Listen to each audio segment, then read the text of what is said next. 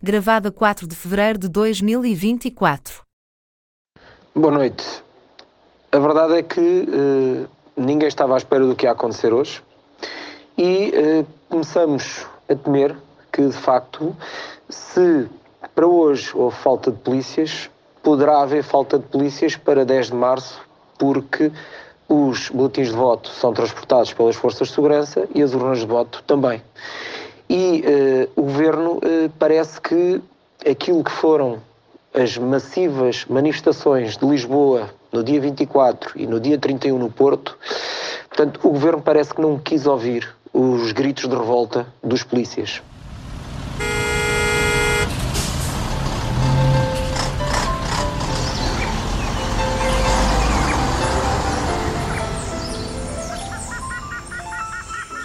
Triangulação do círculo. Oh! Meus queridos, nós bem que tentamos fugir da realidade portuguesa, só que a realidade portuguesa é que insiste em não fugir de nós. O áudio que começámos por ouvir foram as declarações de Armando Ferreira, o presidente do Sindicato Nacional da Polícia. Essas declarações foram preferidas no seguimento da ausência de policiamento para um jogo de futebol, que acabou cancelado e que depois acabou com uma série de pancadaria e um ferido grave, e não sei se as declarações não são pior emenda que o soneto. O meu nome é Miguel Agramonte, sou o moderador deste episódio extra da vossa triangulação do círculo e estou em Aveiro. Olá, eu sou Max Spencer Donner e agora estou em Londres. Hum. Uhum. Olá, eu sou Daniel Rocha e estou em Almada. Muito bem, então fazendo aqui o enquadramento desta triste realidade que se viveu. Mas como sabem, nós gravamos uma sexta-feira, portanto, sexta-feira ainda havia as manifestações clássicas, chamemos assim, da polícia.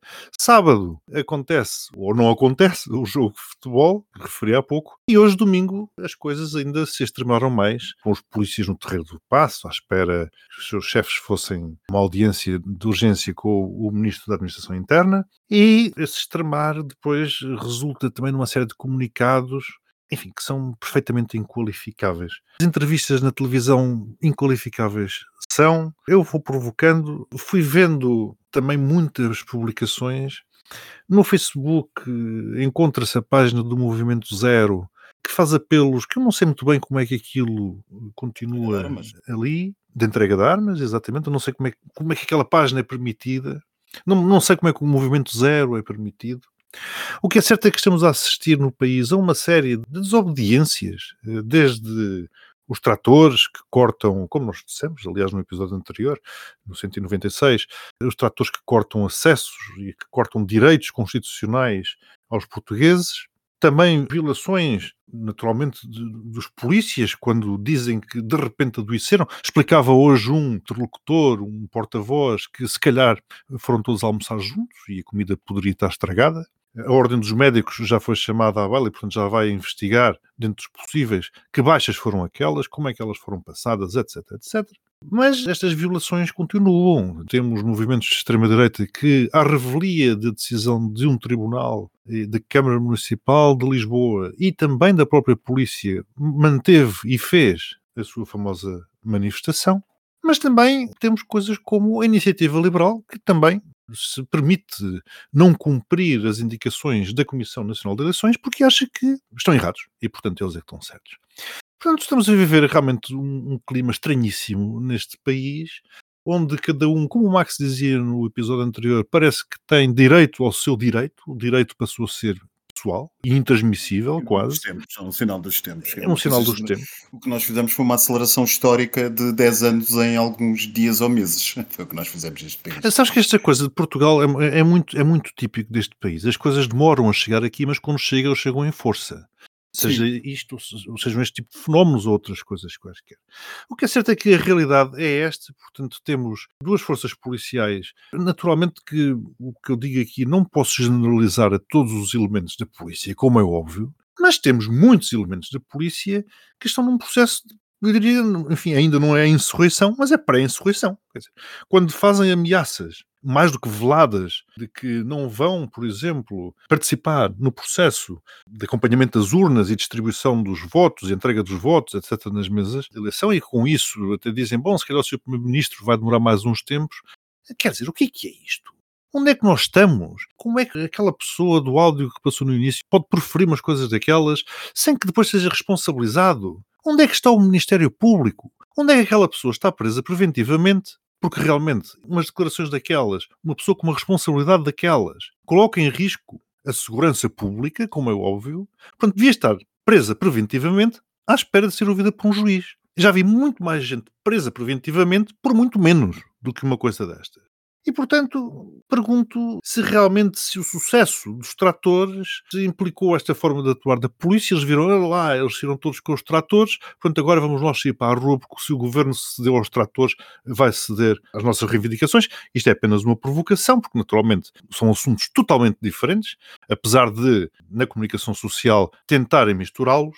Mas, meus queridos, já lancei para aqui uma série de questões e, portanto, se calhar passo-vos a palavra para irmos falando. Bem, o Miguel lançou aqui várias questões para cima da mesa. Eu realmente houve aqui uma questão que me deixou curioso, foi estes protestos já duram há algum tempo, pelo país inteiro. Manifestações em frente ao Parlamento e em todo o lado e mais algum. E foi preciso não se realizar um jogo de futebol para o governo ficar indignado, toda a gente ficar indignada, até a Liga Portuguesa de Futebol veio se meter ao barulho já levou resposta dos sindicatos das forças policiais a dizer que não tem nada que se meter aqui no assunto, mas é preciso um jogo importante do Sporting, não sei das quantas, que iam jogar no sábado à noite, e só aí é que resultou esta reação em cadeia. E é novamente a mesma questão que nós aqui falámos desde 2020, desde o início deste podcast, que é quando mexem com o futebol, parece que é um ninho de vespas e começa tudo a descambar por todo o lado também nesse jogo de futebol eh, ainda está por esclarecer no inquérito que foi aberto se os feridos, a pancadaria que houve fora do estádio teve a ver ou não com falta de policiamento, se foi mais um episódio de violência futebolística, mas realmente eu gostava que as pessoas olhassem para dentro, fizessem um bocadinho de meditação e que se perguntassem se é preciso ser um jogo de futebol que foi anulado e isso tudo virar do avesso. Realmente esta como o Miguel dizia, o Max estava aqui a dizer, que isto no espaço de dias, de horas, as coisas mudam de uma forma por vezes fico também a pensar que, enquanto o governo estava em funções, se isto não era tudo uma ilusão, uma maquilhagem que era posta para dar a ideia que o país estava todo muito bem. Estava não, ou se calhar ao contrário. Se calhar agora que vai haver eleições é que interessa ou chega pôr o país a ferro e fogo. Calhar, e, não, é e, não o, e não o podia ter lançado antes não, para quê? Era... Qual, era, qual era o intuito? Agora é que as eleições estão à porta. Agora é que. E já agora, respondendo à tua questão. Primeiro, os polícias manifestavam-se efetivamente e manifestaram-se durante muito tempo, mas não colocaram. Em, as manifestações eram, eram basicamente concentrações de polícias. Não se recusaram a cumprir o seu dever, o seu trabalho. É curioso que para essas manifestações nunca ninguém está indisposto. Hoje, às oito e meia da manhã, quando foram todos para o Terreiro do Passo, Muitos deles saíram do turno de trabalho, da noite.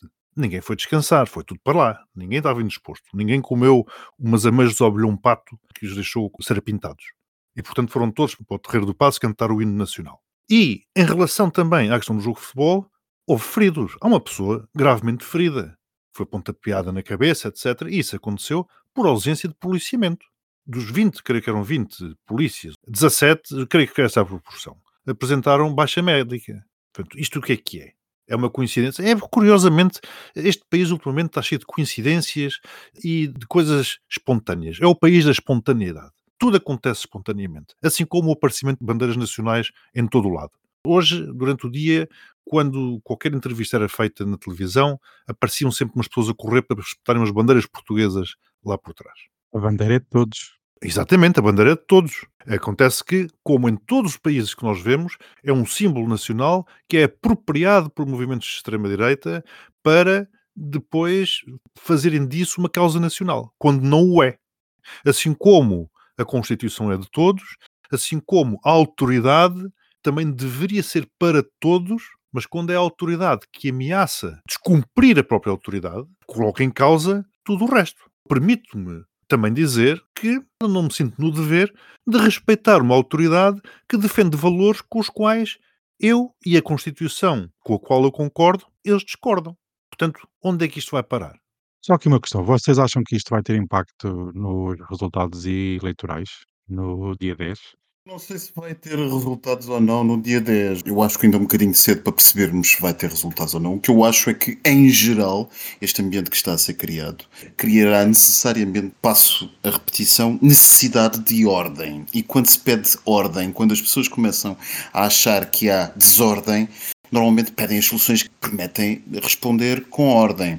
Ora, a solução que permite responder por ordem, com ordem, para colocar ordem neste disparate todo e nesta confusão toda e neste, nesta desorientação em que o país está, nós sabemos muito bem qual é.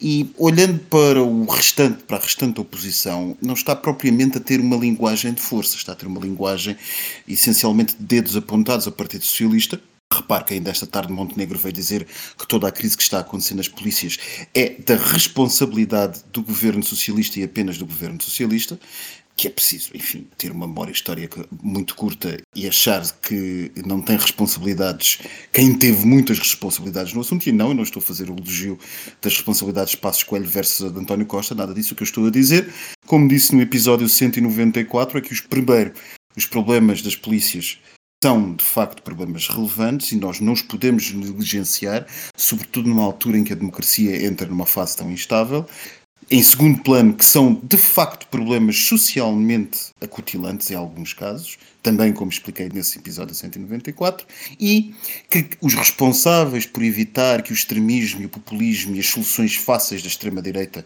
entrassem nas polícias que deviam proteger o castelo das polícias desse invasor, não foram capazes de o fazer porque pura e simplesmente empurraram com a barriga e fingiram que estas questões, as questões de um polícia entrar na carreira e estar a ganhar pouco mais de um salário mínimo nacional quando há 20 anos ganhava o dobro em início de carreira, eram irrelevantes. Junto-se a isto, tem capacidade que a esquerda tem para falar de tudo o que seja autoridade do Estado e tínhamos o caldo preparadíssimo para, eh, para ferver e aquecer até ao ponto a que chegamos. Mas chegados aqui, o que é insuportável e inaceitável é a passividade e o silêncio de toda a gente perante esta ameaça velada ao Estado Constitucional e ao Estado de Direito Democrático.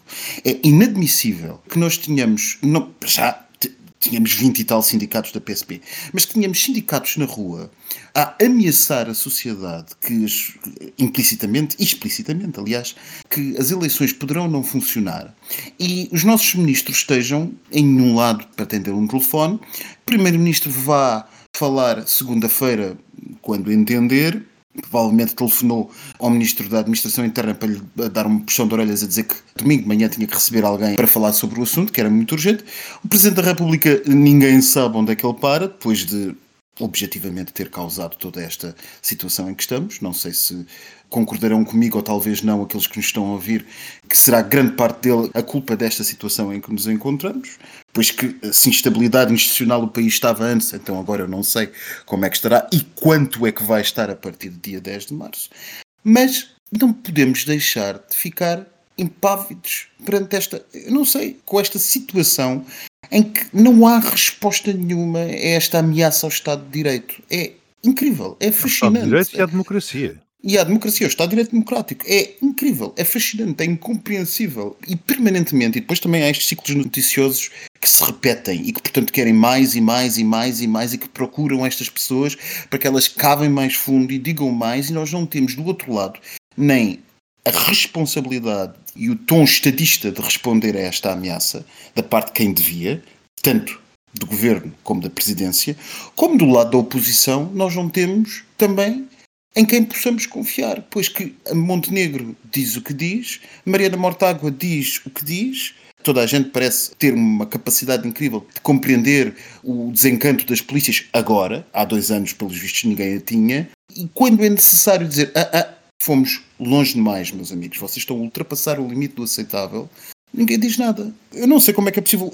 O governo está à espera do quê? De segunda-feira ter as garantias dos sindicatos da polícia que nada vai acontecer e vamos fazer o quê? Mobilizar o exército para garantir que a dona Josabete de um qualquer subúrbio vai votar? É o que vocês estavam a dizer. Nós estamos a entrar em toda uma nova fase. Toda uma nova fase que eu acho que daqui a 10 de março nós só vamos ver isto acontecer em várias corporações. Passo a designação assim meio anacrónica. Vamos ver isto acontecer em vários campos profissionais. Isto vai acontecer até dia 10 de março. Falta o atentado ao Trampinha, não se esqueçam. Não é? Faltou o atentado ao Trampinha, sim, dá de haver um. Eu acho que já nem é preciso. Só duas coisas aqui, mundo quero insistir. Há muitos policiais, eu tenho amigos em várias forças policiais que estão horrorizados com o que está a acontecer, portanto, isto naturalmente é como quando numa turma há um ou outro aluno que se porta mal e a turma fica toda com um mau nome. Portanto, isto é meia dúzia de pessoas que estão a dar um mau nome a instituições que todos nós prezamos, como é óbvio, e que são fundamentais ao funcionamento da democracia, por um lado. Por outro lado, eu não discordo das exigências e daquilo que os polícias reivindicam. O discordo é da forma como eles estão a lutar neste momento para que consigam atingir o que eventualmente queiram conseguir. E depois, a comparação com os agricultores. Aquilo que os agricultores pediam eram umas ajudas que já estavam aprovadas, era um pagamento pontual que é totalmente diferente daquilo que os polícias estão a exigir, que é um aumento de custo estrutural que faz com que daqui para diante, a ser aplicado, daqui para diante o Estado tenha uma obrigação mensal, anual, enfim, que tem um impacto direto no orçamento de Estado daqui para a frente e no seu déficit, se assim acontecer, daqui para a frente, e está a tomar uma responsabilidade que eu creio que nem a pode tomar enquanto governo de gestão porque é algo que não está orçamentado e que vai ter impacto no futuro governo. Óbvio que não. E depois, convenhamos, uma coisa é nós reconhecermos a probidade da luta da polícia, e insisto, e não é de hoje, já o fiz no outro episódio que dedicámos às polícias, o justo daquilo que os polícias querem para si. É inadmissível as condições de trabalho, de remuneração dos polícias do nosso país. Isso não está em causa. Agora, o que nós não podemos ser também, e nós não somos, é insensíveis e cegos à imagética e à forma da luta. Nós percebemos muito bem o que é que está por trás quando vemos milhares e milhares de polícias em sentido com luzinhas brancas a cantarem o hino nacional repetidamente. Nós percebemos o que quer dizer esta apropriação permanente de todas estas corporações dos símbolos nacionais. E percebemos porquê? Porque já os vimos noutros países, já sabemos o que é que está a acontecer, percebemos muito bem quem é que está por trás. E é uma pena que todos aqueles que tenham ansiedades legítimas e problemas de injustiça nas suas fileiras estejam a voltar para os mesmos neste momento. Isso é um péssimo sinal para a democracia portuguesa. Péssimo mesmo. Isto num país decente, num país enfim, estruturado, por assim dizer, concordarás comigo, Max, com certeza, já haveria aqui muitos processos disciplinares instaurados. A situação que se passou no famoso jogo de futebol de ontem, a situação que se passou em que pessoas ficaram feridas porque não havia polícia, é inadmissível, é inaceitável, é incompreensível, é injustificável. Em nenhum país civilizado uma situação destas pode acontecer. Então, mas nós vamos fazer o quê para ter segurança? Vamos chamar o grupo Wagner? E depois era curioso porque hoje de manhã, em várias reportagens, hoje domingo, no dia em que estamos a gravar isto, em várias reportagens que foram passando na televisão e vários interlocutores, lá está, eles diziam-se, porque uns diziam assim: não, aquilo aconteceu porque, diga-me, senhora, qual o jogo de futebol que não tem altercações e que não tem problemas e que não tem umas cenas de pancadaria. Enfim, naturalmente as palavras não foram exatamente estas, mas era este o espírito.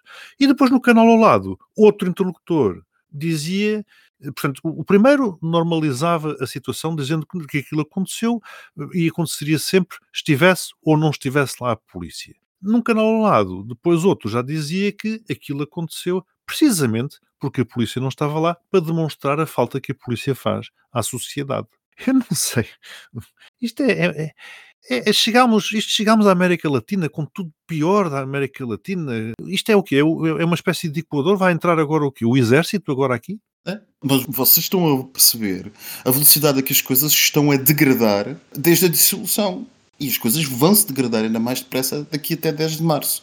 E por isso é que cada vez que nós falamos, eh, preparamos um dos episódios e dizemos não podemos falar outra vez, isto, a realidade vai ser mais forte do que nós. O país está a acompanhar uma tendência internacional para a degradação política e que neste momento é muito acelerada em Portugal porque parece que nós temos que cumprir etapas para chegarmos ao ponto onde todos os outros estão neste momento e que nós ainda não estávamos. É o que parece. E, portanto, nós arriscamos a que dia 10 de março nós estejamos perante uma crise de regime gigante que no mínimo dos mínimos dos mínimos vai ser o fim do bipartidarismo do pós-25 de Abril, eh, se não qualquer coisa de muito pior. Portanto, vamos ver.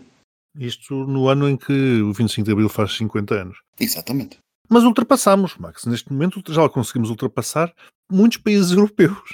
Já, já, já. já Nesta já. má figura, exatamente. Nós, nós, quando fazemos, fazemos bem empenhados. Repare, estamos ao nível do Brasil, quando a Polícia Militar estava ao lado do Bolsonaro naquelas loucuras todas de invasão, e estamos ao, também ao nível dos Estados Unidos, quando também houve invasão do Senado. Portanto, qualquer dia teremos invasão da Assembleia da República, sei lá eu, uma coisa qualquer assim no género. Porque já estamos na frente, já passámos, quer dizer, começámos lá atrás e insisto, todos aqueles que diziam que a extrema-direita era impossível de se implantar em Portugal porque os portugueses eram pessoas serenas, dizia Mário Soares no famoso discurso da Fonte Luminosa, pois vejam o que é que a serenidade dos portugueses chega.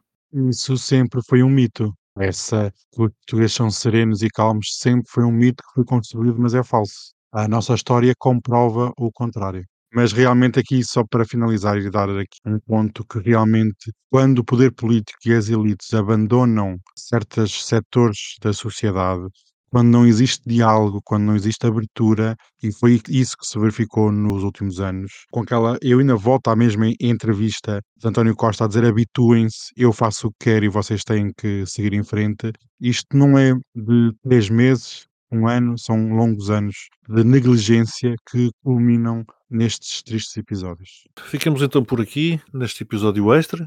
Max, achas que isto vai ficar assim até o próximo episódio ou, ou teremos necessidade ah, de fazer mais algum? Isto, como acabei de dizer há bocado, até 10 de março muita coisa vai mudar, mas isto é cada 24 horas, muitas voltas vamos dar. Oh meu Deus, eu, eu ainda tinha cogitado a hipótese de fazermos um extra por causa das eleições dos Açores, mas reparem, isto limpou completamente aquilo que pode estar a acontecer nos Açores. E alguém está preocupado como é que os cidadãos do Corvo estão a votar neste momento. Ninguém quer saber disso.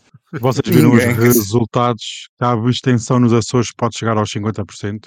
Não, resultados. Nós estamos a gravar isto antes das 8 da noite, portanto ainda não temos projeções de resultados. Mas pronto, veremos o que é que vai dar. Vamos todos morrer, ainda bem. um beijinho e beijinhos e, e até, até, até, até, quando for, até quando for. Já, pois é, quando for. Já lá, não. O que aconteceu ontem e o que pode acontecer hoje também perante os eh, jogos de futebol são atos de insubordinação? Não são atos de insubordinação, ninguém pode garantir que sejam atos de insubordinação. Então são o quê? Porque eu posso estar muito bem disposto, aliás, hoje já estive até bem disposto durante toda a manhã e agora estou com uma azia tremenda, quer dizer, estou com um estado de espírito... Por causa das palavras do Sr. Ministro? Claro, porque não, eu, esperava, eu sinceramente esperava alguma, alguma positividade deste Sr. Ministro em, em, função do tipo de pessoa que ele me pareceu sempre ser do princípio, mas no fim de contas chega à conclusão que Salgueiro Maia continua a ter razão. Às vezes é preciso desobedecer. E se nós tivermos que desobedecer para concluir e para merecer aquilo que temos direito, que é justo de todos os profissionais, vamos continuar Mas é isso que estão a fazer, a desobedecer? Provavelmente será uma desobediência. E não no dia de hoje vamos obedecer também a outros jogos de futebol garantidos pela GNR? Só em pensamento já começamos a desobedecer. Isto é muito complicado. É muito complicado conseguir gerir emocionalmente profissionais que têm obrigações diariamente nas suas famílias, nas suas casas, nos seus, na sua, naquilo que são as suas obrigações de cidadão. Isto é muito difícil. Então não garante que estejam perante todos os jogos a cumprir o vosso é, o, o, o, jogo que eu até, até teria mais gosto em ver fazer foi, foi interrompido ontem, portanto, neste momento já, já desacredito um pouco, bastante, aliás, nesta classe política. Não esperava muito, muito mais.